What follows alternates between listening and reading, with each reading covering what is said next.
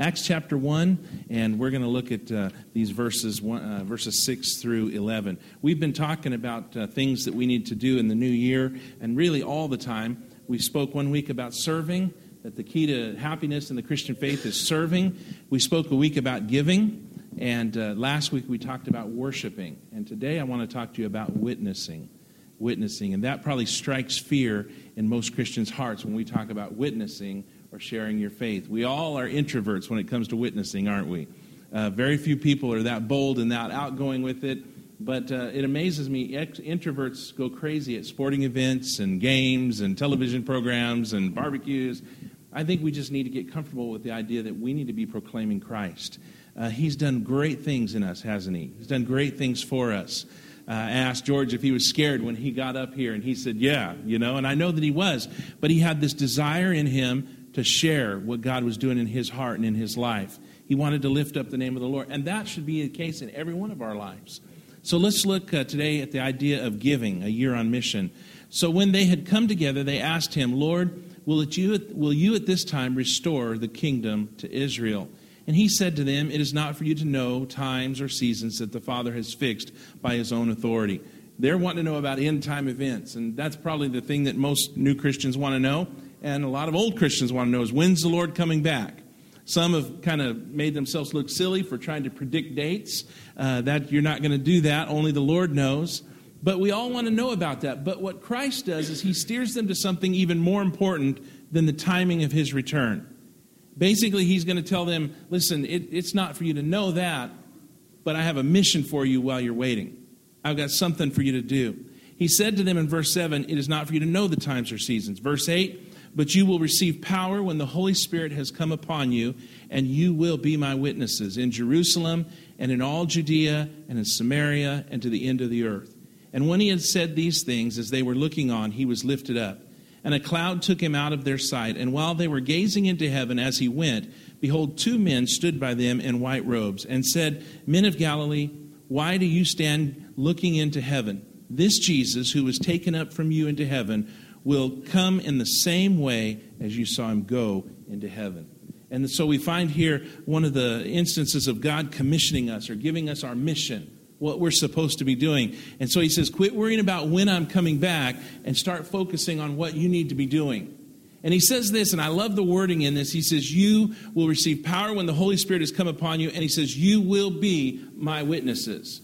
He doesn't say you'll just go and witness. He said, You will be my witnesses.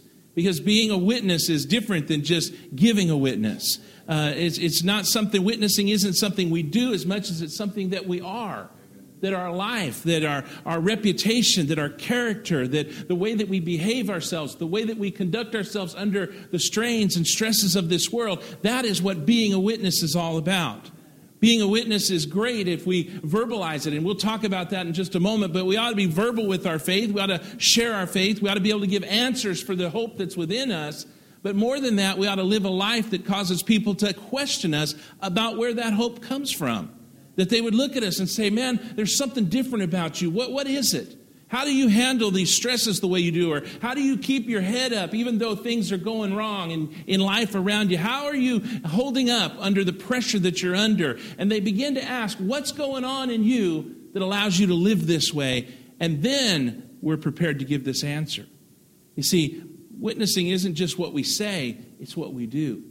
It's what we do. Let me give you some things in this passage, some points that I want to share with you today. Number one is this is that God has given you and I a purpose. And that purpose is to be a witness. It's to be a witness. He, he says the Holy Spirit's going to come upon you, and we must not take away the, the power of the Holy Spirit. Sometimes we, uh, we Baptists, we kind of zone in on the Father and the Son, and we forget that there is a Holy Spirit that God is three in one, not two in one, and that the Holy Spirit does a work in our life, and without Him, something's missing. But we also need to understand that the day you and I got saved, it was because the Holy Spirit drew us in. The Holy Spirit called us, and when we got saved, we received the fullness of the Godhead, the Scripture teaches Father, Son, and Holy Spirit. And that Holy Spirit, His job is multiple, but one of the things He does is He empowers us to be witnesses that no matter what our personality type is, we can be a witness. We may do it in different ways, but we'll be a witness. We may be the type that, that stands on the corner and street preaches, we'll be a witness there, or we might be the type that hands out bread and tells people, hey, God loves you.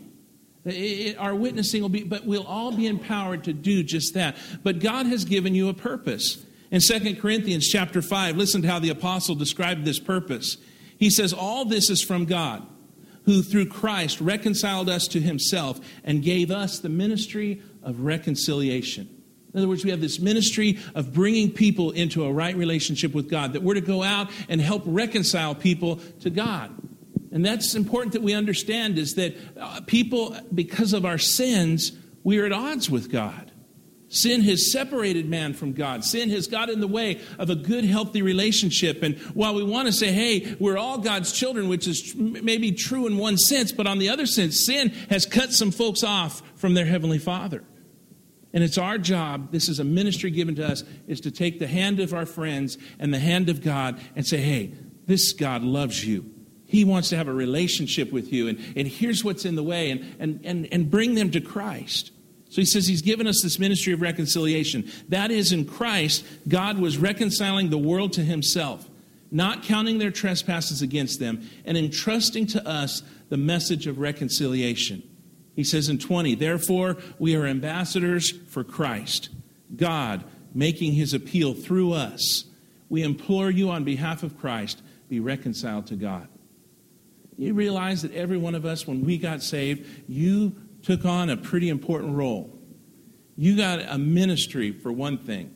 We all think people go into the ministry or this person has a ministry. Brothers and sisters, as a believer in Christ, you have a ministry and that's a ministry of reconciliation. It's not just the preacher that goes out and tries to lead people to Christ. It's not just the Sunday school teachers that do it, but every one of us who name the name of Christ, every one of us has this ministry of reaching out to people and bringing them to Christ. But he also says this, and think about this. We sometimes are very humble, and we ought to be, but he says we've also been given the job of being an ambassador for Christ. An ambassador represents one, one nation to another nation. I was listening to a fellow share his testimony, and he had done some legal work down in Uganda, a man named Bob Goff. And as he went down and did a, a, bunch of legal work there, he made such friends with the Ugandans that they made him an ambassador for them. And in his little testimony, he was in a church. He said, Man, it's wonderful. He says, I've got special flags that they give me to put on my Jeep. He says, I've got diplomatic immunity. And he looked in the front row, and there was a bunch of young people sitting there. He says, I could kill one of you, and I could get away with it. I have immunity. But, uh, you know, and he kind of joked about these things, but seriously, he was an ambassador, and he was representing the nation of Uganda to the United States. You and I have been given a job very similar to that. We are to represent the kingdom of heaven to the kingdom of earth. That we're to represent God. He says that He gives this message of appeal, and it comes through us to our, our loved ones. And so we have this purpose.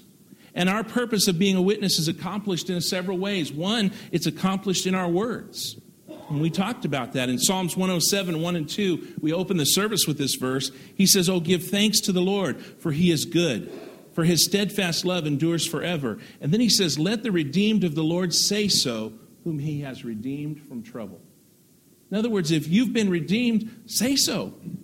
If God's done wonderful things in your life, say so. If He has set you free from the bondage of sin, then say so. If He saved your family or if He has got you away from an addiction, then say so. Say what God has done for you. Proclaim the goodness of the Lord.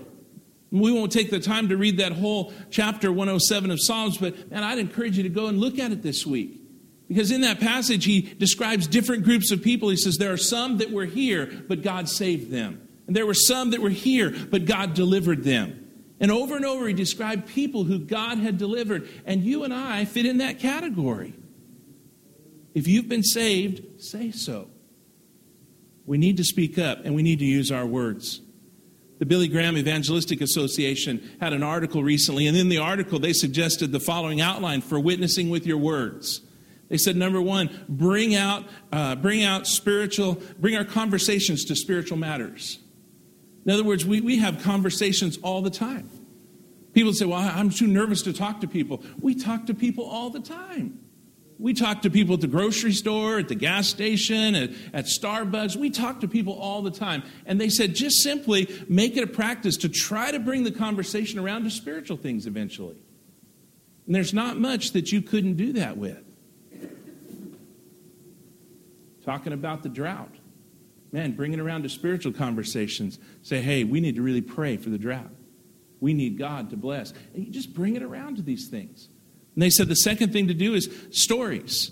Said Jesus told stories, and people love to hear stories. And they said, tell God stories. And the author of this article described uh, God sightings. He said, think of things that, that God has done in your life just in the last week or so and look for opportunities to tell people about that. Uh, he, he mentioned shoveling snow, and he said his neighbor came out and helped him shovel snow for two hours. And then on the ride in the taxi cab to the conference he was going to, he said, Man, this snow is crazy. And he says, But you know, God really provided for me this week. He sent my neighbor to help me shovel snow. And he says, I just, I was praying, and then it happened. Here's the, he said, Tell stories like that. What God is doing in your life. And isn't God moving in our lives? I mean, is God not answering prayers for us? Is He not delivering our loved ones? Has He not set us free? If He's done it, then say so. Look for opportunities every chance you get to share that. And then, third, He said in Word, we need to share the plan of salvation. And this is something that every one of us as believers needs to do is, is look to God's word and be able to tell people what they need to do to receive Christ as their Savior. That we need to be able to, and you know, it happens mostly by personal experience, doesn't it? It's hard for me to tell you to do something that I've never done myself. If you have received Christ as your Savior, you need to be able to tell others how you did it and how they can do it. Colossians chapter 4, verses 5 and 6 says this Walk in wisdom toward outsiders. In other words, towards those outside of the church, those outside of the faith. He says, making the best use of the time let your speech always be gracious, seasoned with salt, so that you may know how you ought to answer each person. In other words, it's important how we speak, and it's important that we know how to give answers to people. Which brings me to the second part of how we're witnesses: is we're witnesses in our lives, not just by what we say, but by what we do, and specifically, I think, in how we respond to difficulties. Listen, brothers and sisters, you know if you've served God any length of time that just because you got saved does not mean you do not face difficult times. But how we as believers respond to those difficult times will impact how effective we are as witnesses. If we fall apart and collapse just like the unsaved do, what witness is that? We need to be able to turn our hearts to God and lift our burdens to God and put our faith in Him. And we need to be able to bear these burdens with Christ at our side. How we deal with that. Anybody can be a light in good times. It's the difficult times, it's the dark times that our light needs to shine the brightest. First Peter says this, but even if you should suffer, think of these words he's using here. Even if you should suffer for righteousness' sake, you will be blessed. And then he says, Have no fear of them. And he talks about the fear of others. He says, Nor be troubled. So he's used these three words suffer, fear, and trouble. These are things that affect us all the time, aren't they? He says, Even if these things occur, but in your hearts, he says in verse 15, but in your hearts honor Christ the Lord as holy, always being prepared to make a defense to anyone who asks you for a reason for the hope that is in you yet do it with gentleness and respect, having a good conscience, so that when you are slandered, those who revile your good behavior in Christ may be put to shame. See, he's describing the fact that we're going to have times of suffering, times of fear, times of stress, but we need to live in such a way. that He says people are going to question us about why we have the hope that we have. Brothers and sisters, if anybody ought to be the optimist in the crowd, it ought to be us. Man, if anybody's sitting in the, in the doctor's office that, that ought to be positive, it should be Christians. I mean, we may face the same diseases, but we have a God that sees us through all of these things. We may even die of the diseases that we face, but we have a God who is waiting for us on the other side it's as if nothing here below could impact us to the point where we're not winners. Paul said, For to me to live is Christ, and to die is gain. And we ought to have that. And, and I know that it can be taken to extremes. I'll never forget, we had a young fellow at the Tulare Church when I was in high school. I was witnessing to this guy, Ted Beatty, and he was just a, boy, he was a redneck. He lived on the dairy, and that was his thing. And, and he got saved and started coming to church. And I remember Ted taking me out to the dairy, and, and I'd never been on a dairy. So we go out, and he's showing me all around. He showed me the cow food, the silage, and he goes, Smell it. And it smelled terrible, and he shoved it in my face. I'll never forget that. Nasty smell. Then he put me on the back of one of these four wheel ATVs and he started going and he was going as fast as that thing would go. And I said, Ted, stop, we're going to die. And he goes, then we'll go to heaven. when we stopped, I had to explain to him, look, I'm looking forward to heaven, but I'm just not in a hurry to get there. but as Christians, we ought to have this hope in us that no matter what's going on around us, it's going to be okay. God is still on his throne. Man, when the economy turns south and everything's bad, it ought, it, it ought not be Christians that are gloom and doom. We ought to be the ones that say we need to pray. We're going to be okay. Uh, hey, God will supply my daily bread. He will meet my needs. He'll take care of me. He'll make sure that I'm okay. If we're just collapsing and we're boo-hooing and we're as negative as everyone else, then why in the world would they come to us and say, How are you so hopeful in the midst of troubles? Man, if you're sitting there about ready to end it all, why are they going to say, How do you have this hope? We're witnesses in the way that we deal with these things. And we're witnesses also with our good works. And I, get so tired of people saying, well, you know, man looks on the outward appearance and God looks on the heart. And, and somehow we've used that as an excuse to say the only thing that really matters is what's on the inside. But, brothers and sisters, what's on the outside matters too. Listen to what Christ said. He says, You are the light of the world. A city set on a hill cannot be hidden, nor do people light a lamp and put it under a, a basket, but on a stand, and it gives light to all in the house. In the same way, let your light shine before others, so that they may see your good works and give glory to your Father who is in heaven. See, God knows exactly what's in the heart, but it is our good works. It is these outward actions, these things that we do in our world, in our community, in our, in our neighborhoods. It's those things that draw people's attention so that God can be exalted and glorified. If we're just going to come to church and, and run home and open the garage door and get in the garage as fast as we can and pull the shades and, and never see our neighbors, and man, if we're hiding out being Christian hermits, something's wrong. There's got to be this outward actions, these good works. And he says, then people will see our Father which is in heaven and they'll glorify him. We witness by these works. We really know the truth, don't we, that talk is cheap. Amen? It's easy to tell someone, it's a whole lot more difficult and a whole lot more meaningful to show someone what a Christian is. 1 Peter 2 and 12 says this Keep your conduct among the Gentiles honorable, so that when they speak against you as evildoers, they may see your good deeds and glorify God on the day of visitation. What's he saying? He said, Keep the way you live right, so that when those outside the church, once again, bring accusation against you, they're going to see the kind of life you're living, and they're going to look foolish for even questioning you. What we do matters. So we have been given a purpose to be witnesses, and we've also been given a power to be those witnesses. Don't you love that? That God didn't just ask us to do something or didn't give us this task of being a witness, but He empowered us to do that. He said, You shall receive power when the Holy Spirit comes upon you, and you shall be witnesses to me. We've received the Holy Spirit, and the Holy Spirit empowers us to overcome sin. It empowers us to overcome our own weaknesses. It empowers, He empowers us to overcome our fear. He empowers us to overcome evil. He empowers us to overcome the objections of the world. If we trust in the Holy Spirit and let Him lead us and guide us and direct us, we can be the witnesses that we need to be. You say, Well, I don't know. I, don't know enough. I don't have all the answers. No, but you have a God that has all the answers. And His Holy Spirit has filled you and empowered you, and you'd be amazed at how much you have inside you that when the Holy Spirit wants to use it, He will pull it out and He'll use it.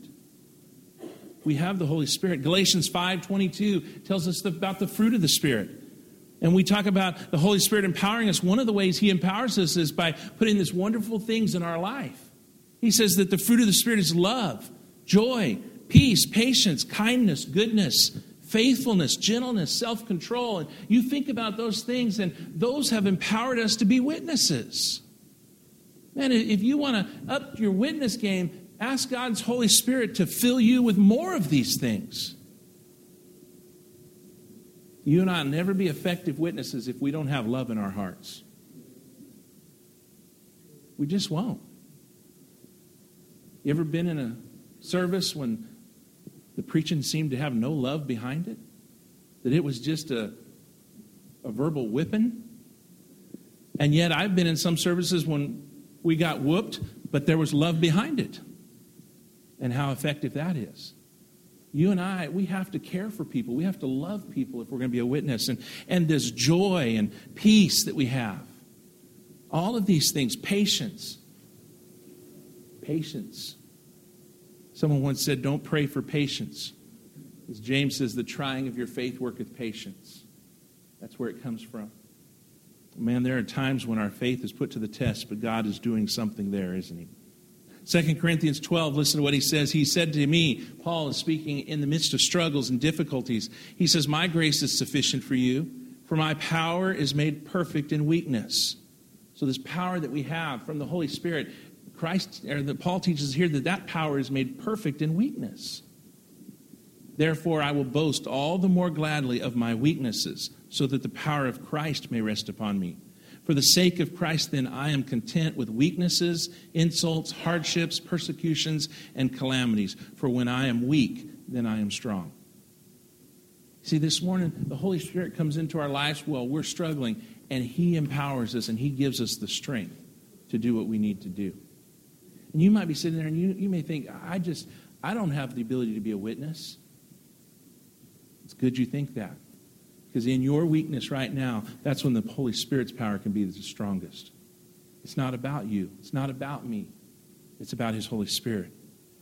Third, God has given you a place to be a witness. He's given every one of us a place. And when in our text there, he said, You shall be witnesses to me in Jerusalem, Judea, Samaria, and unto the uttermost parts of the world.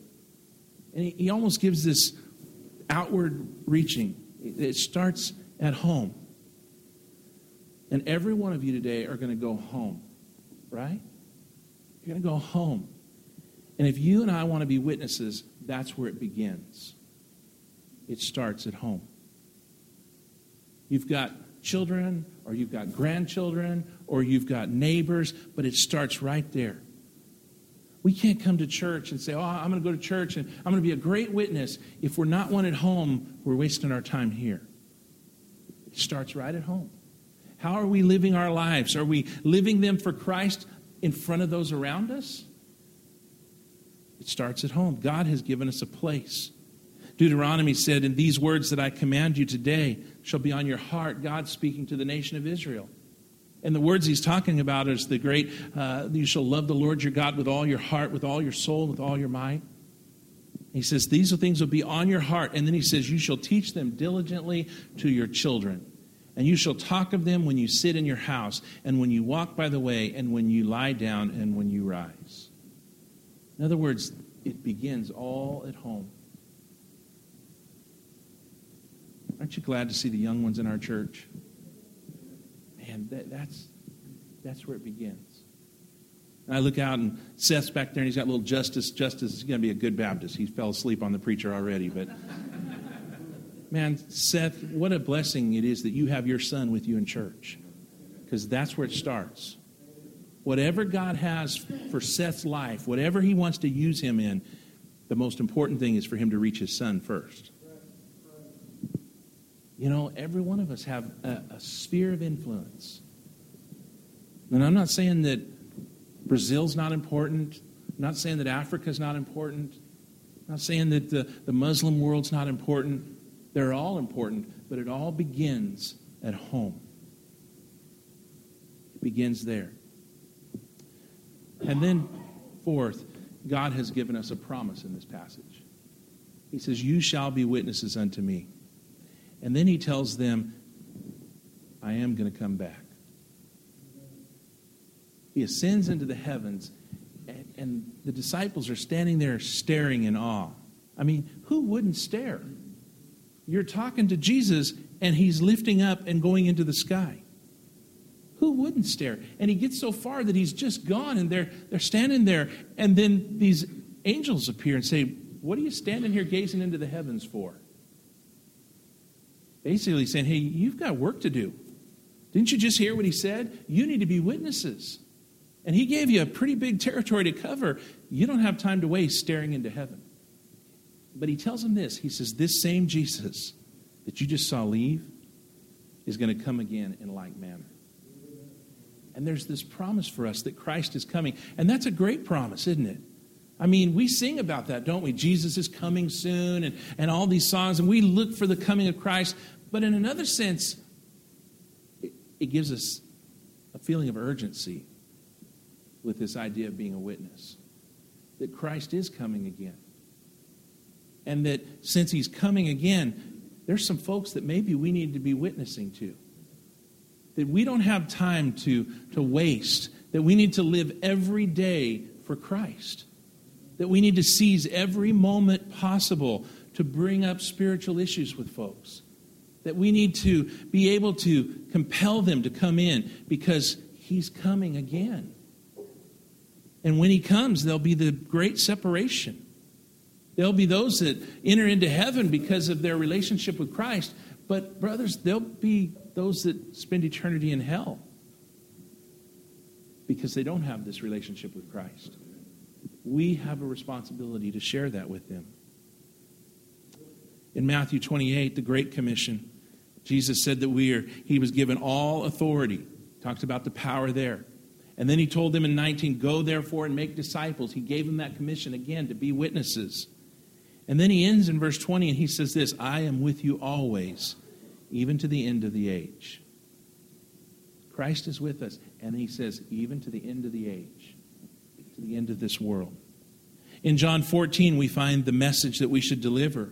As he was leaving the earth the first time, he said, Let not your hearts be troubled. Believe in God, believe also in me. In my Father's home our house, our many rooms. If it were not so, would I have told you that I go to prepare a place for you? And if I go and prepare a place for you, I will come again and will make you to take you to myself, that where I am, there you may be also, and you know the way to where I'm going. And aren't you glad Christ is coming again? What, a, what great news. What a, what a great promise that He's coming and that He has been working on a place for us all these years. He's got room for us. But one of the disciples said, Lord, we don't know where you're going.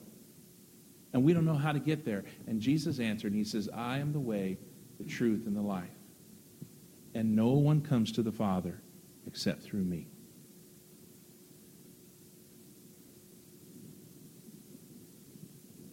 What an amazing responsibility is placed on us we need to share that with folks. Because there are people that are going to try to get to heaven based on their good deeds. There's people trying to get there by living a good life or a righteous life. There's folks that think they're going to go to heaven because they're an American, and after all, America is a Christian nation. There's folks that are thinking they're going to go to heaven because of somebody in their family who's saved. Well, my grandfather was a preacher. My great grandfather was a deacon. And oh, we've been in church. My, my whole family goes way back in church. But we don't go to heaven by other people's relationships with Christ. We get to heaven through our own personal relationship with Jesus Christ. Do you know Christ this morning? Have you ever come to a place where you have surrendered your life to Jesus, asked Him to forgive you of your sins? Have you ever got that?